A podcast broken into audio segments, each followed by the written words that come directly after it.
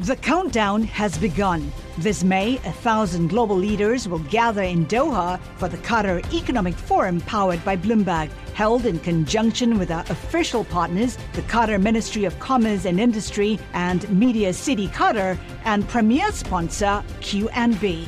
Join heads of state, influential ministers, and leading CEOs to make new connections and gain unique insights. Learn more at QatarEconomicForum.com. Thanks for joining us for a special bonus edition of the Bloomberg Business of Sports podcast, where we explore the big money issues in the world of sports. I'm one of the producers on the show. My name is Justin Milliner, and I'm here with my colleagues, lead producer Ariel Agami and Kamaron Leach. He's a Bloomberg media and sports reporter covering deals at the intersection of entertainment, media, and sports. Now, I mentioned that this is a special edition of the show. We're looking forward to a big fight this weekend, special event this weekend in Las Vegas at T Mobile Arena.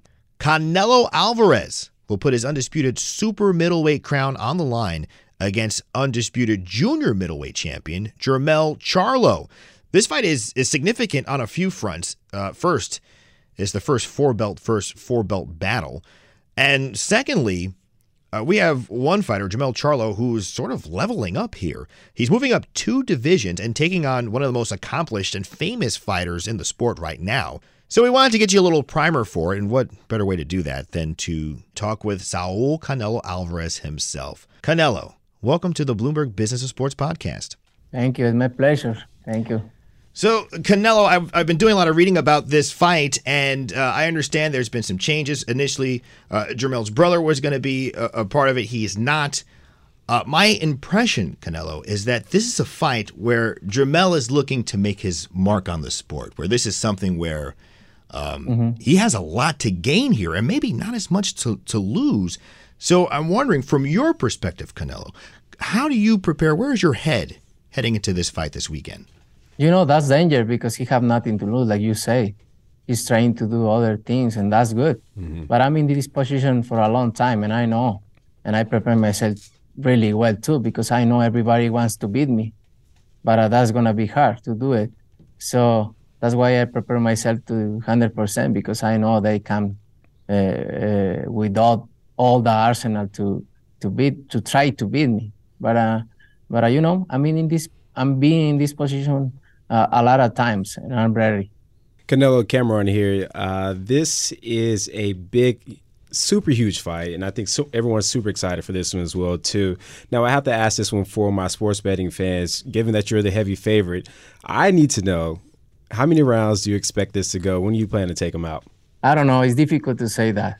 I don't know. It's difficult to say that, but I, I, I will love to do it in eight nine rounds. Mm. Do you plan to keep the fight tasteful? Do you want to you know do you want to take it to the end of the of the fight? Do you want to knock him out by six, no. seven? What can we expect? Yeah, I'm gonna try my best since the first round.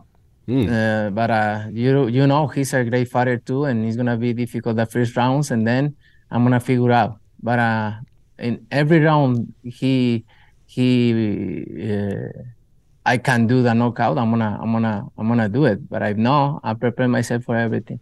Canelo, this will be your 64th professional fight. You're obviously a future Hall of Famer. You've been in the ring with some of the great names of all time Floyd Mayweather, Triple G three times, uh, Bivol obviously last year, and of course, you yourself have an incredible resume. How, how much longer do you think you're going to go? How many more fights do you think that uh, you might take part in for the rest of your career? I don't know, but I feel John. I feel, I feel fresh, strong, and I don't know. I feel in my prime. And as your career has progressed, Canelo, do you feel as though you've changed your routine leading up to fights? Have you done anything differently as you've gotten more older and a little wiser as a as a boxing champion? No, I always train 100% and really good. I just try to to to take take care of my injuries, you know, because I have my injury in the hand and now I'm recovering 100%. And I try to to do uh, a little things more uh, recoveries like uh, cryotherapy, laser, you know, that kind of stuff. Canelo, your record is very impressive. Um, you've only lost two fights in your entire career. And since you've lost your last fight, you've won two straight. But you haven't fought since May. There's been a little bit of a layover.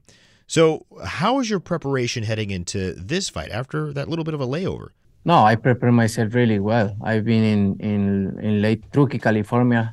It's near to Lake Tahoe, uh, in the altitude, and I've been there three months.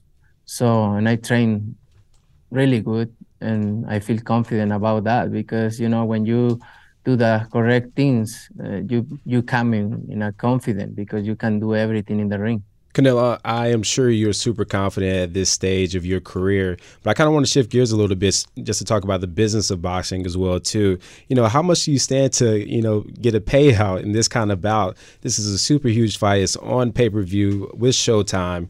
What are we looking at business-wise? Where are the numbers? Who's the, who's the top dog here? Uh, I think you know the answer, no? but, uh, but uh, I'm I feel good what I have. And also, too, I mean, just to even talk about more of your business porf- portfolio, you also have entities outside of boxing as well, too. How do you plan to kind of grow your your business empire as you are entering the later stage of your boxing career? Oh, I try my best in my business too, because you know, boxing is not forever. I I know that since I was young, and boxing is not forever, and I always invest in a good things, real estate, and and other a lot of things, but uh but uh, you know you need to be disciplined there too. You need to be disciplined there too because that's for all your life. And canelo as you've gone on in your career you've seen you've been through so many battles. The sport of boxing uh, as kamaron, kamaron was saying from a business perspective can be difficult. What would you say to a young fighter who's coming to you and asking for your advice not just in terms of how to train for a fight but how to manage his money and his life outside of the ring how difficult has that been for you and have any younger fighters approached you asking for uh, your input on what to do outside of the ring with their money and and their personal affairs? You know, they they need to realize uh, that boxing is not forever. You need to invest in other invest in other in other things because uh, if you able to win uh, after you coming from nothing and you're able to win a lot in boxing, you need to do other things to keep that that life, right? Because boxing is not forever, and I think that's one of the most important thing for for the young fighters. Canelo, before I let that's you it. out of here, I got to ask one more thing, uh, just to kind of a look forward kind of question here. You know, how do you see the sport of boxing improving, and also, do you think we'll ever see a unif- unification of the belts of some of the divisions as well, too? I think uh, boxing right now is on fire. I think boxing they made a lot of good fights, and I think right now is in, we are in a good position, no, and and and we wanna see, yeah, we wanna see unified fights soon.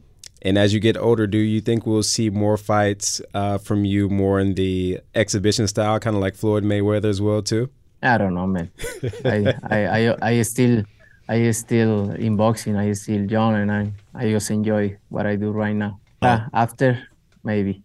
That's Canelo Alvarez. He'll be fighting this weekend at the T Mobile Arena in Las Vegas against Jermell Charlo. We thank him for his time. Appreciate him joining us here on a special edition of the Bloomberg Business of Sports podcast. My name is Justin Milliner. I'm one of the producers on the show, along with my colleague, uh, lead producer on the show, Ariel Agami. And Kamaron Leach, he's a Bloomberg media and sports reporter. Thank you so much, Kamaron, for taking oh, the time. This has been fun. It's always good to share the stage here, you know?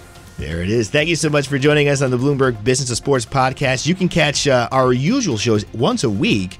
Uh, if you found this one, then you know how to find the others. All you have to do is click subscribe. Uh, it's available anywhere you get your podcast, and you'll hear our usual content with hosts Michael Barr, Scarlet Fu, and Damian Sassower. Thanks for listening to the Bloomberg Business of Sports podcast from Bloomberg Radio around the world.